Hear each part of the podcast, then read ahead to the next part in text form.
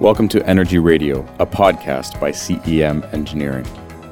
Hello, welcome to this episode of Energy Radio. This is episode 19, a special edition focused on the intersection of energy and the coronavirus. With me today, I have Thomas Van Stee, founder and CEO of Enpowered. Uh, Thomas, thank you so much for joining us in this uh, very not boring and busy time. Uh, how are you this morning?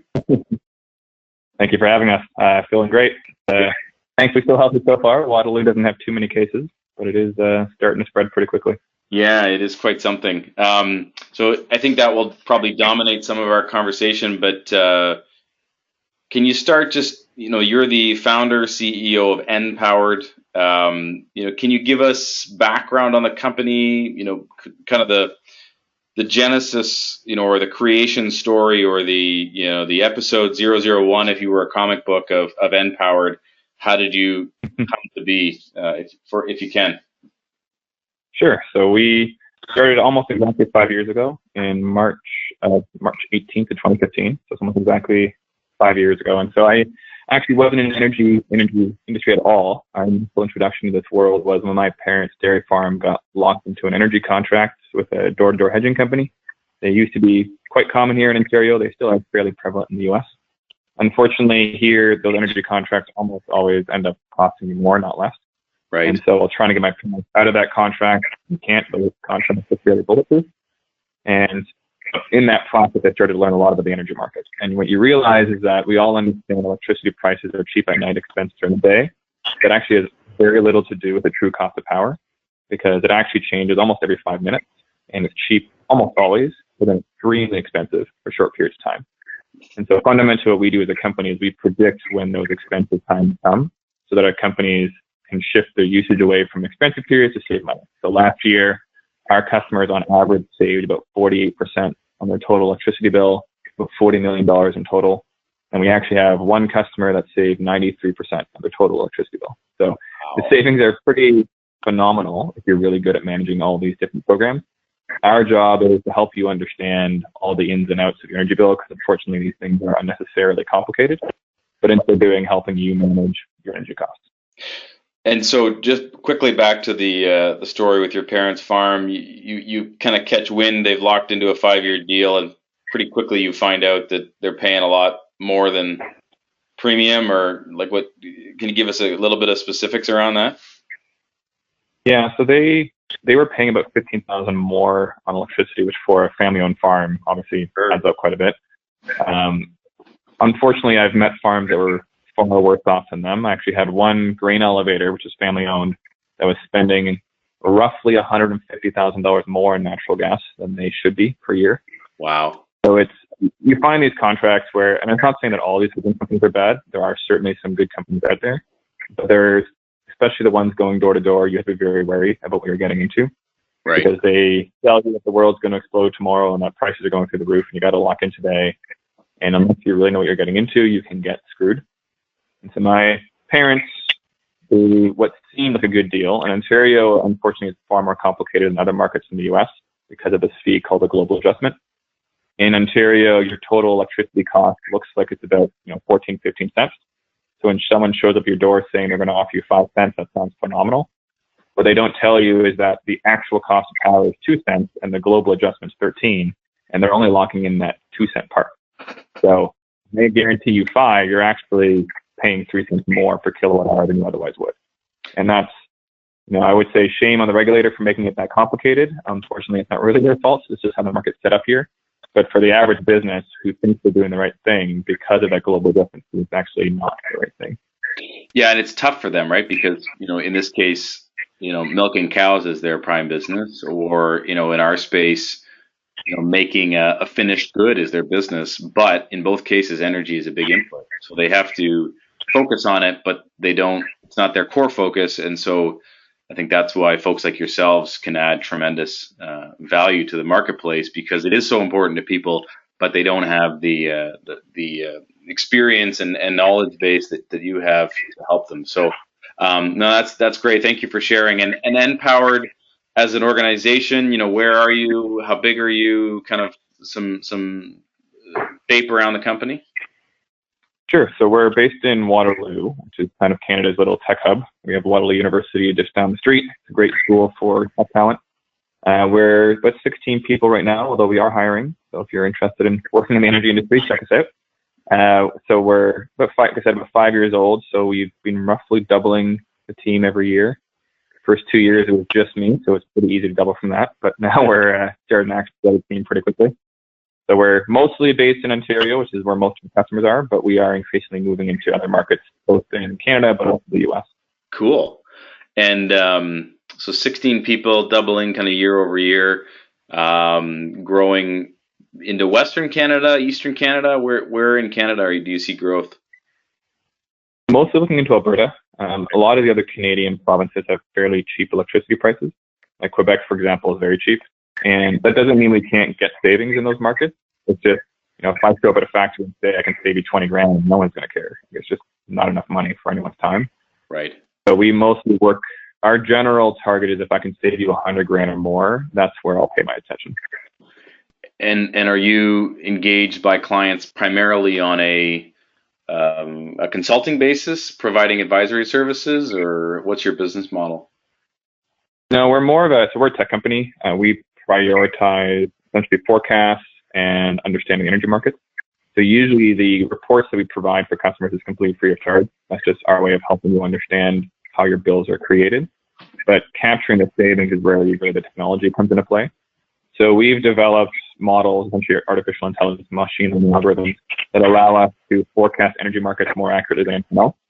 And that's what allows us to understand when those peak pricing happens. Because the issue you run into is if everyone knows it's tomorrow at 7 p.m. a peak and everyone turns off the power tomorrow at 7 p.m., then it's no longer a peak because everyone just shut down. Right. And so our, you know, what we have to do is from a technology perspective is bring to the market game theory that understands what the market behavior actually is so that when I tell you it's a peak, it is a peak and you can capture, you know, maximize your savings while minimizing any disruption to your operation.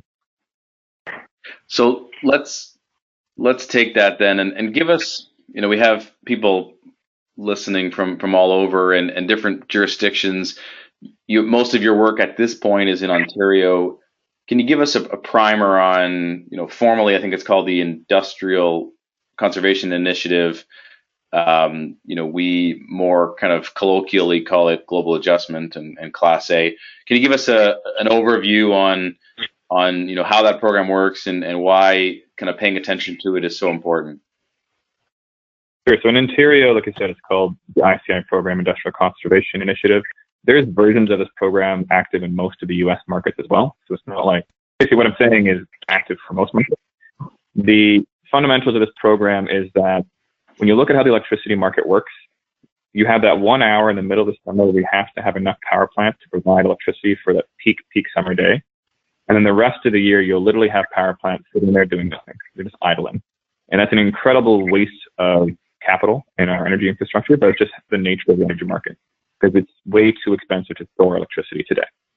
And so what the energy operators started realizing was rather than spending a billion dollars building a new power plant, why don't I pay factories $100 million to turn off during that same hour?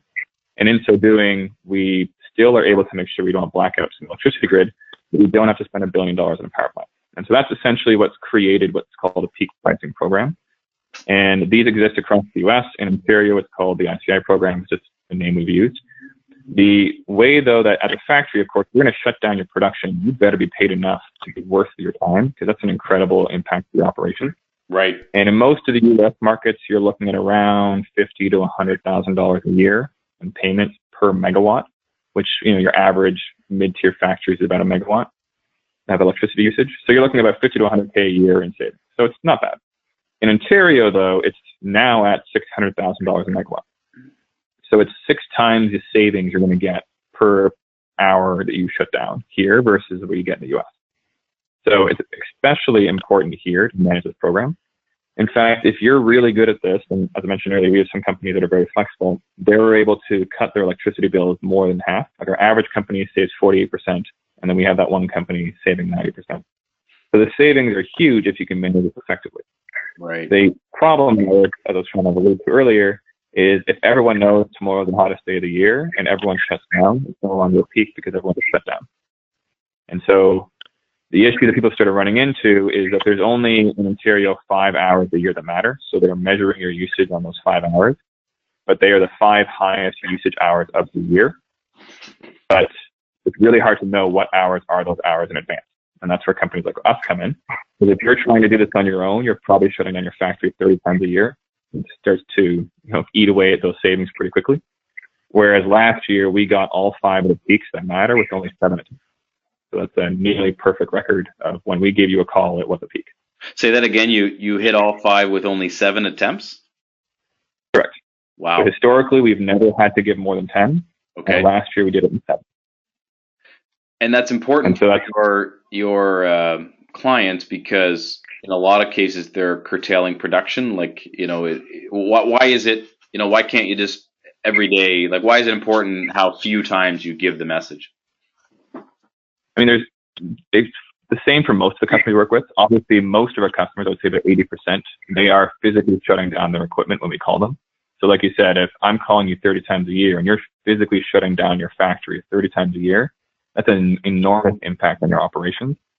And every time you do that, it's going to cost you fifty to $100,000. So if I call you 30 times, suddenly those savings that I promised don't matter anymore. It Right. doesn't make sense. But it's also the same if you have a battery or a generator, because every time you discharge your battery or turn on your generator, that's putting wear and tear in your equipment. Uh, in the case of a generator, you're burning fuel. So regardless of how you're responding to these peak events, you want to minimize the number of times you're getting called in order to capture savings.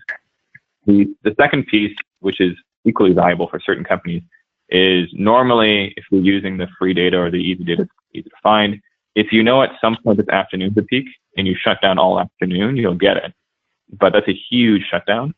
And especially when you get thinking about a hotel or a condominium building, when they're responding to these peaks, the only thing they can do is shift their HVAC load. And if I turn off my HVAC for eight hours, my tenants are going to complain because it's going to get really hot in that building. But if I can get that down to two hour windows, suddenly, you know, I can turn off my HVAC for two hours. No one will notice and I can capture a lot of savings.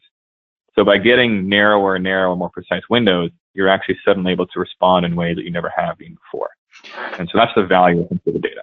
And and how do you you know I, I remember when this program first came out you know everybody was up in arms because there was there was some winter peaks. I think it was 2014 2015 and and that was with Yeah. a pretty static marketplace. Um, you know our our the way we consume power you know continues to change. Um, you know how how you know, how do you see it changing? And and you know what is your algorithm or your AI doing to to accommodate for that Yeah, there's historically the only thing that really mattered was weather. Really hot days, really cold winters. That's what predicated on the peak. Now, that was back when there was only 40 companies allowed to try to respond to these peak events. Now in Ontario, there's two and a half thousand companies doing this. So market behavior suddenly becomes a lot more important. Uh, and this year is going to be a very interesting year because we've got a lot of people shutting down. right So that fundamentally changes the behavior of the energy market across the board. Uh, as a brief example, most of the time these peaks are caused not by factories, which is what you'd think, but they're caused by homeowners. And so it's when all the homeowners come home at the exact same time and they all crank their AC at the exact same time, they all turn on their clothes at the exact same time. That's what causes the huge spike in energy usage. But nowadays, everyone's home. right pretty much. And so this year is going to be very interesting in that so far it looks like the residential load is about a third of what it normally is. So, so to be clear, the residential spike's a third of what it normally is. So there's people are home all day and they're not cranking their HVAC at the same time as they used to do because they're, they're running it 24/7, right? okay That's going to be the same across North America where you've got what's normally the you see as a usage curve is what you're used to seeing is not happening anymore. Hmm. So let's unpack that. So so and and and what we're talking about here really is is COVID nineteen related. It, this is very um, you know here and now behavior. That that that's what you're voicing here. The change in behavior is all driven by our desire to self isolate and and you know kind of flatten the curve. You know, pick whatever Correct. social distancing, whatever you know catchphrase you want to talk about. That that's what we're voicing here, right? Correct. Yeah. So Go ahead. There are some people that are trying to state fears that, you know, we're going to have a blackout because electricity grid can't handle this. That's actually the opposite of the truth. Um, energy usage is much lower than we'd expect it to be. It's about, in Ontario, it's about a gigawatt lower than we expect, which is a significant chunk of the total grid. Wow. And so the, we're not going to have a blackout. I think we're fine. Don't worry about that. But we are seeing very different usage patterns than what we're, nor- what we're normally seeing. So there's Are we far seeing flatter. yeah, are we seeing more energy and less demand, uh, or are we seeing less energy and less demand? less both.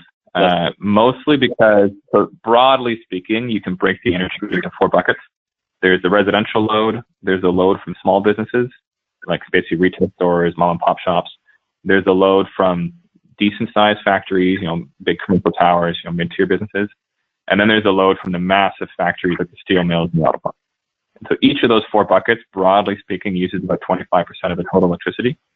Right now, one of those fours is completely gone. That's mid, that's the small businesses. All of those mom and pop shops are shut down right now. Right. So a quarter of the grid is non-existent. Wow. Now they're all going home. The residential load went up a bit, but it's not going up nearly enough to replace that entire 25% of the grid that's now turned off. And for the most part, the huge factories are still running. Um, some of them, like in, in Ontario, Toyota, the big car plant just shut down this week. So in certain cases, they're going down. But most of the giant steel mills, the giant mines, are still running. Right. And you know, to turn off one of those things, that's not something you can do on a on a whim. Those, that takes days to shut down. So, and, and do you see? So you're looking at what, uh, like the last week's worth of data? Is that the sample set you're looking at? Yeah, every day it's, it's changing. Obviously, I mean, everyone knows this with COVID right now. Every day there's new announcements. Um, but basically, if you take the usage that you're seeing this week and compare it to last few years, weather normalized, you're looking at a pretty significant reduction in usage, about 10% across the board. Okay. And the more worrying thing for this coming summer is it's the drop of residential load that's happening at the peaks. So again, that's, that's to your earlier point, power versus energy and demand versus energy. There's, yes, more people are at home. So across the board in terms of kilowatt hours, they're using more electricity all day, but that usage is spread out across the whole day. It's not happening all at once. This is what we're used to seeing. So a couple things there. So right now you're looking at, you know, let's say the last weeks of data, it's, it's down 10%. I mean, with, you know, we can, we can make jokes about, you know, the essential services list and how exhaustive it was, but it, it came out kind of late last night. Uh, we'll see some more, you know, reduction, I would imagine. Um, but and to your point you just made a minute ago, like historically, the peaks have not come in March and April uh, as as a Correct. kind of general rule. So you know, one could say, you know, okay, this is you know, this is not. it- It's nice. It's interesting to study. It's something that we can look back at, you know, three years from now and say, hey, what's that about? But it's not from a pure, you know, peak demand perspective because the peaks usually happen in the summer or the winter. Does this really matter? But I think I think if this continues, that that's really where it starts to make life difficult for people who are managing it, right? Is that that when it comes that's when it comes to bear? Yeah, exactly. So normally we're trying to predict a one hour spike that happens on these summer peak days. That's the normal, normally what our job is. And so if you're trying to manage your energy costs, you're trying to reduce usage for that one hour. The most dangerous days are when you have rain falling at 5 to 6 p.m. Hmm. So what that does is the residential load is spiking. It's also raining. And so as a result, the electricity usage is flat from across the grid from noon all the way to 7 p.m.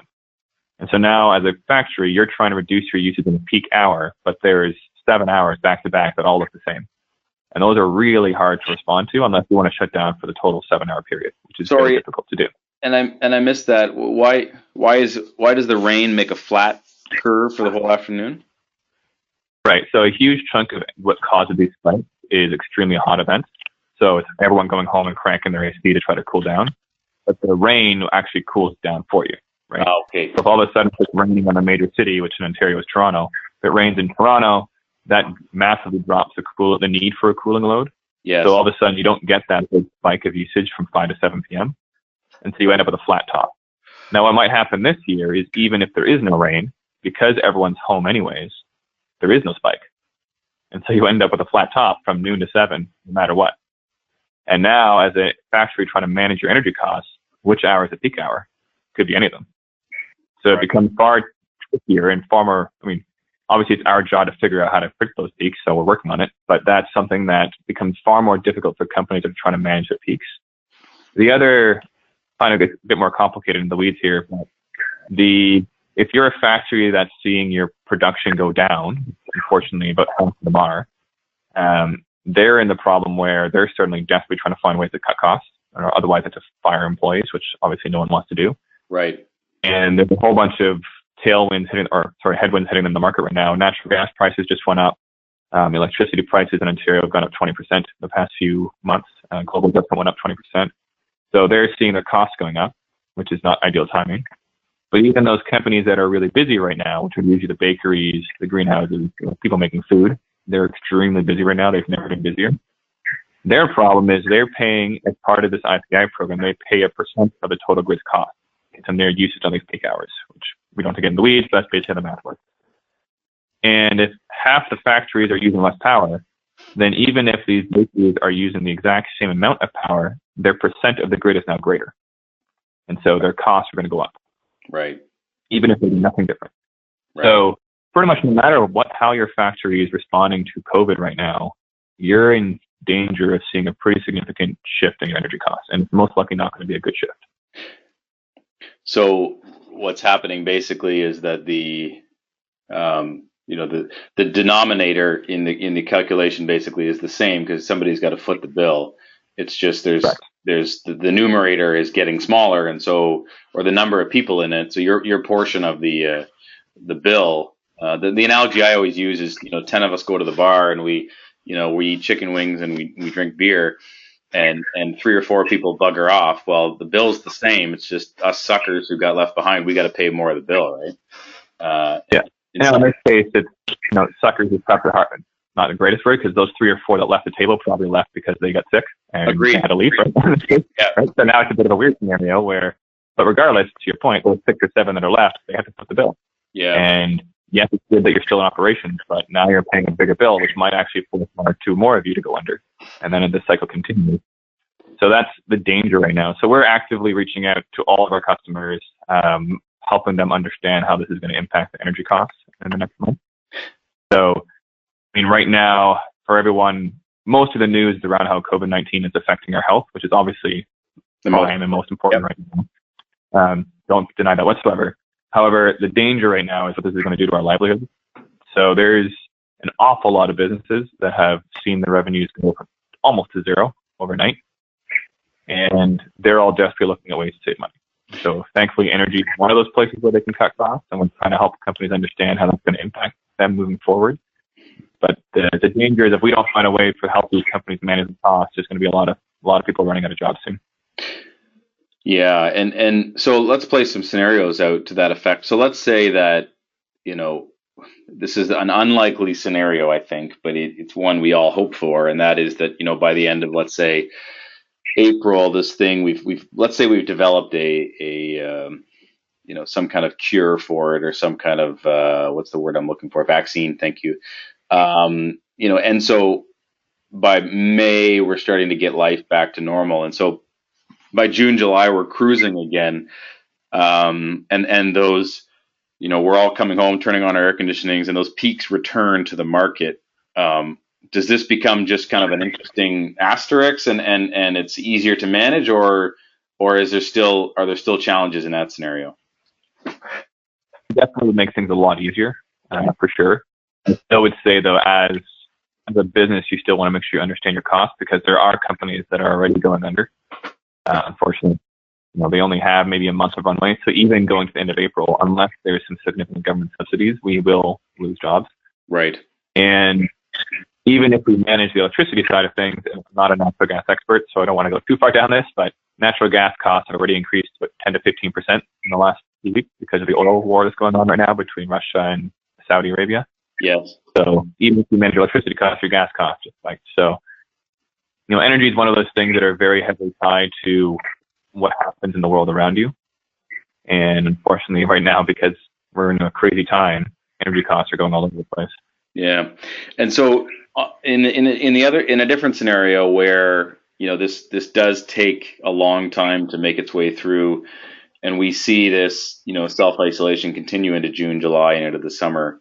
Uh, then we have the situation where the, the peaks are not as pronounced.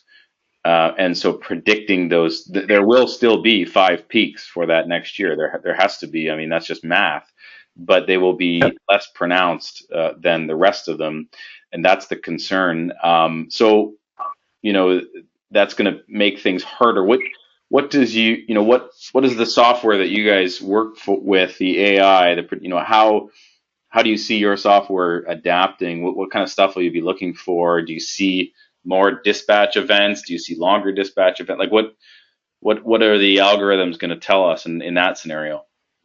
Well, that's something we're working on actively right now. Uh, fundamentally, the problem with predictions is that you're always pulling in historical data to then try to forecast the future. Right. But there has never been a point in history where this has happened. So how do you train models on something that's never happened before? And so that's the issue that every forecasting company is running into right now. And so we're, you know, we're actively working on solving that. Obviously, that's our job. So we're, you know, building data sets that we can train on. We're comparing this year to previous years. We're running all those algorithms to try to make sure we can get a handle on this. But this year, regardless of how, what falls apart, the first peak this year is going to be a very interesting one because mm-hmm. I don't think anyone fully knows how market response is going to happen. As a point of reference, normally there's on the biggest peaks, normally there's about two and a half thousand megawatts of response in Ontario, which is about 10% of the total grid. So a pretty significant chunk of the actively responding to these peaks. However, let's say that the car plant stays down. Let's say Toyota and all the, the whole automotive industry stays down this summer. That's about three, 400 megawatts not responding now. So all of a sudden, your models are saying normally during a peak there's two and a half thousand megawatts of response but they don't know the car plants are down. How do they know that? Right. So it's you have to actually actively meddle with the models and actually try to predict these behaviors and input this information because this has never happened before. Right. Right. And when you when your prediction software, I mean, when you guys are, are you modeling things differently based on how your clients will mitigate so we talked earlier about how you know there's there's a conservation play, there's a battery or energy storage play, there's a distributed generation asset play. Obviously, we want to minimize all of them, but you know there's there's more of a tolerance, I think, in a um, a natural gas fired unit than there is in an energy storage with a finite life, and that's even better than you know, curtailing, you know, production. If you're making, you know, toilet paper in today's environment, you don't want to curtail at all. um, so, do you guys send different signals to the market? You know, are you are you are you involved in all three technologies? And if so, do you send different signals? Yeah, so it's the same fundamental model forecast in the market. However, we basically have the signals based on confidence interval. So broadly speaking, if I have a generator or a battery, I don't really care how often you call me, but don't you dare miss a peak because I just invested $10 million in this system. Like I can't risk missing a peak. Right. And so those guys, we've basically tell them, let us send you up to 40 calls. We actually never sent more than 20, but in our contract, we say, let us send up to 40 calls so that just in case, we'll make sure we get these peaks. So we'll just send them any data that's even remotely dangerous, they'll get a notification. Okay. So it's actually relatively straightforward. Most of our customers, though, want to get all the peaks, but don't want to shut down when necessary. So they're in our second group of customers, which would be respond up to 10 times a year, and we'll still make sure we get all the peaks. And then there's a third group of customers, which are rare, but they do exist, which are, you know, often chemical factories, that sort of thing. And they can only respond if they basically guaranteed savings. So we're only going to call them two to three times a year at most, okay. but they're going to get two to three peaks. Right. Wow. So they are fully understanding they're going to miss a couple of peaks. But they're okay with that because when they respond, they're going to guarantee savings. And that's how they still are able to capture a significant amount of savings in the program without necessarily responding more than two or three times. Wow. Okay. Huh. And and that's fascinating. Uh, and do you do you dispatch assets into into a formal demand response program as well, or just into ICI? We do demand response as well. It's usually an add-on. Uh, the amount of money on the table in DR is about you know a tenth of what you're getting in ICI. However, you're also responding far less often. So from a payment per hour production loss, it's similar. So we'll usually start with ICI, and once the customer's on board, we'll, we'll mention DR as well as an add-on. Right. So it's the demand response market this year went up in most places, is about 60,000 a megawatt Ontario, with the exception of uh, Leamington, where the greenhouses are. Their price went down a fair bit. But in general, there's you know decent amount of money there, but it's similar to what you get in the U.S. market. It's a lot less than we get in peak pricing. So the, the ICI, the global adjustment, that's the steak, and the demand response is kind of the dessert menu, so to speak. Yeah, that's a good way of putting it. Yeah, yeah, okay, okay. What else, um, Thomas, are you seeing in this current? And uh, I, I just, you know, you're you're clearly thinking a lot about it. I don't want to miss anything. Are there other, you know, energy or electricity related things that you're seeing in this, you know, present time that maybe we haven't touched on?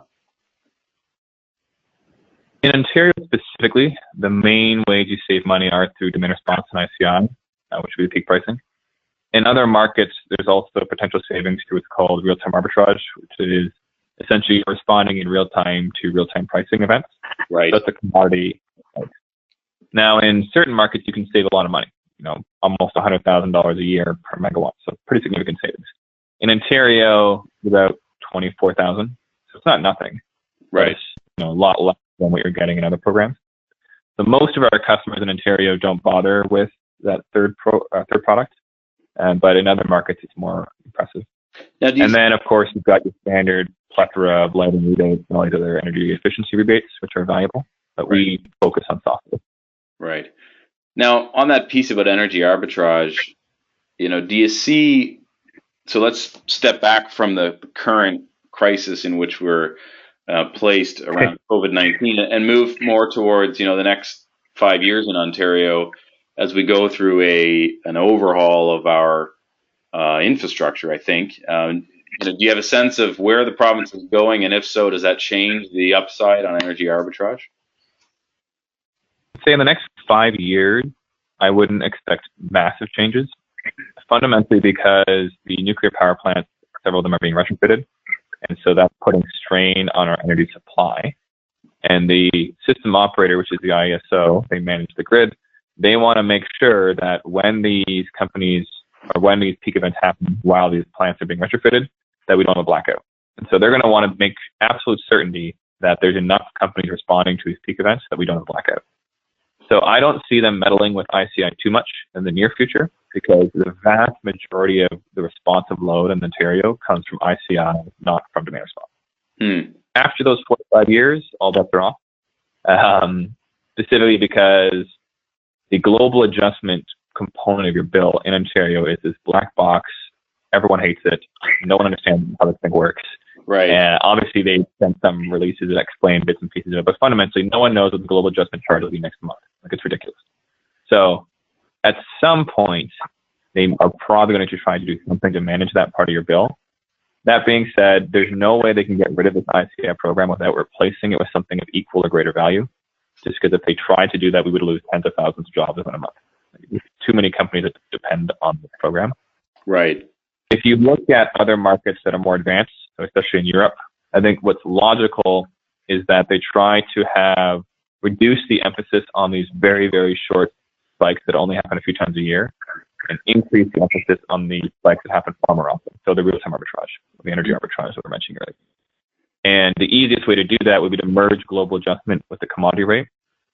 That way, going all the way back to what we started talking about at the beginning of this conversation, when you're talking to a farmer and you say your total bill is 15 cents per kilowatt hour, that is actually your total cost power. It actually is your total cost of power combined. Right. Right now, you've got commodity cost of power and global adjustment separated, and no one really understands that, and it's confusing.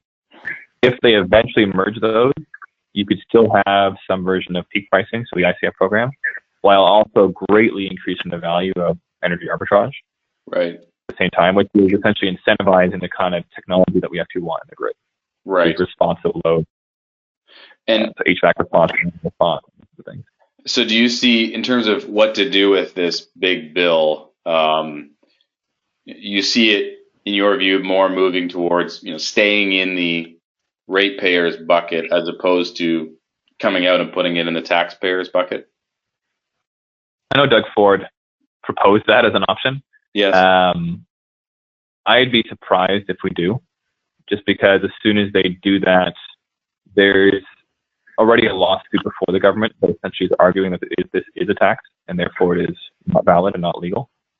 If they actually moved it into the tax bucket, that's, you know, they're going to deal with some regulatory challenges there. Right. So I'd be surprised if that happens. It's certainly possible. Uh, I, I don't see it happening though. The current budget's already in deficit and the government's constantly trying to balance it. I don't know if we ever will, but that's constantly the promise. Yeah. And moving this into the tax bucket. For those who aren't aware, global adjustment in Ontario is about a billion dollars a month. So this is $12 billion annual cost. So if you suddenly move that into the province's budget, that basically kills any chance of balancing it. And so I don't see that really being a winning choice for a premier. So I'd be surprised if they actually went ahead with that. Yeah. Um, now, as we continue to gaze into your crystal ball in terms of the future, what where do you see Ontario going in terms of our global, you know, energy supply mix? So, you know, a lot of the conversations we've been having on this podcast have been about, you know, electrification and have been about, you know, different renewable technologies on the gas side, on the electricity side. You know, we have the the, the significant uptick in, in EV electric vehicles. Um, you know, we have the kind of ongoing tension around nuclear and you know not in my backyard. Do you see us, you know, continuing to refurb nuclear, keep it going? You know, we have wind and solar. Where does natural gas fit into that? You know, from a high level, what's your view of you know maybe 10 years out where our supply mix is going in the province? Always difficult to predict these because unfortunately the people who are in charge is actually not the experts It's not the ISO, it's the Ministry of Energy. And that changes every four years with elections. So you never really know what's going to happen. That being said, and for those who aren't aware, Ontario is already extremely green, or at least, you know, we don't pollute. Uh, 57% of electricity is nuclear, 25% is hydro. So you end up with barely 10% of our power coming from natural gas. We have no coal left. And there are many days where our natural gas even is less than 10%. So we're a very green grid overall. In the future, I think we're definitely pushing wind over solar. Wind, the growth of wind has been far more substantial than the growth of solar in this province, and that'll probably stay continue. I would say moving forward. The the bigger issue we're running into as we get more and more wind, you can't just replace one megawatt of wind with one megawatt of nuclear. It just doesn't work back to back. We're already running into a problem where when we need power the most, uh, it's just not there. And so unless we find some miraculous solution to to store a gigabyte or sorry gigawatt of uh, uh, batteries in our grid, we're still going to need those natural gas peaker plants there to respond during these peak events. So as an example, there's well, one, the EVs are becoming more and more prevalent in our province as well as they are across North America. But there are, I remember hearing a report from the CEO of Toronto Hydro there were something like 25 to 30 jurisdictions in the city of Toronto where if they had more than two electric vehicles plugged in, that local transformer would blow. Wow. And that's because the transformer was built for the cul-de-sac. So let's say there's 10 houses. The transformer was built for those 10 houses plus a margin of error of probably 100% just to be safe. But one electric car plugged in, when it's pulling that power from the grid, it's using almost as much as those houses combined. So you put in one house, one, one electric car, and that already puts strain in the grid. You put in two, and that could blow the transformer. Hmm. Now imagine if every house in the whole grid, all of Ontario, gets electric cars. The, as mentioned earlier, these peak times when the grid's at most strain is almost always when everyone comes home from work. But what also comes home when the people come home is electric cars. Right. Now you're doubling that problem of having a way more demand at the exact same time. So there's the need for some level of control on the demand side it gets more and more important as we get more EVs in the grid, but also more solar because you can't control the wind, you can't control the sun. So if you can't control supply as well as you used to, you need to control demand more. Mm. so what we mean by that is there needs to be some function of whether it's pricing. So let's say electricity is incredibly expensive when everyone comes home. That way you don't charge your car at that time. You actually delay it and charge it at night when we have plenty of demand. Or it's the through demand response, the utilities directly control those assets. But there has to be some level of control of the demand side of the grid because we're gradually losing control of the supply side of the grid. Hmm. Wow. And and you know, from what I'm seeing or learning, I mean, that particularly with EVs and things of that nature, that's where the smart grid fits in. I mean, the technology is there. It's a matter of you know figuring out and applying it in a broad, um, broad spectrum. Is, is that your sense as well? That it's just a matter of figuring out the technical issues. Technical is part of it, but I'd say far more of it is regulatory, is just getting this through. Um, as a prime example that I'm sure you're aware of is I forget the exact nomenclature, but it's like the impact assessment you have to do for batteries and generators uh, when you're installing them on the grid. Yes. So uh, I'll do a, a, layman's explanation of it, but fundamentally, when you're trying to install a battery or a generator on the grid, the utility needs to make sure that you're not harming the local infrastructure. So let's say that you're installing it at point A, uh, which is on the transmission grid. If that grid only has a megawatt of capacity on it left, and you were to install a 1.5 megawatt battery, they would tell you you're not allowed. Because if you were to charge that battery on the peak hour of the whole year, you would blow the local line, which no one with a battery would be charging it during a peak. That's incredibly stupid. Right. But regardless, be extremely safe. The utilities say you're not allowed to install that battery unless you personally pay to upgrade the entire local transmission grid, which is going to be you know half a million dollars or a million dollars. It's exorbitantly expensive. And so that's what's slowing down significant adoption of generators and batteries in the local grid. But it's also what's stopping a ton of new technologies coming to the to the forefront, just because it's the, the reason why the utilities demand that is completely understandable. You have to make sure the reliability of the grid, and that's their job, and I completely respect that. And they don't transparently show you where there is constraints for security reasons. So really, the only way you know this, if from as a you know battery installer or generator installer, is you have to pay the utility some exorbitant fee to try to figure out whether or not there's an impact. Right. So examples like that are where really what's holding back innovation in the grid isn't tech, it's regulations. Yeah, no, it's it's a great observation, and I know our members of our team are part of a couple OEB Ontario Energy Board panels to try to see if we can't you know migrate that uh, that forward. But uh, certainly um, innovation innovation is required. Um, you know, on that notion of in- innovation, what um, what are you guys looking at at Enpowered in terms of you know what's next? Are there you know projects that you're looking at that you kind of are excited about or, or concepts that you're getting your head around or the things you can kind of share with us that are kind of next for your team in terms of you know building onto what you're doing and better serving your clients? I think a big part for what we're doing moving forward which kind of ties into what you just said which is the technology is there um, but most people just don't aren't aware of it.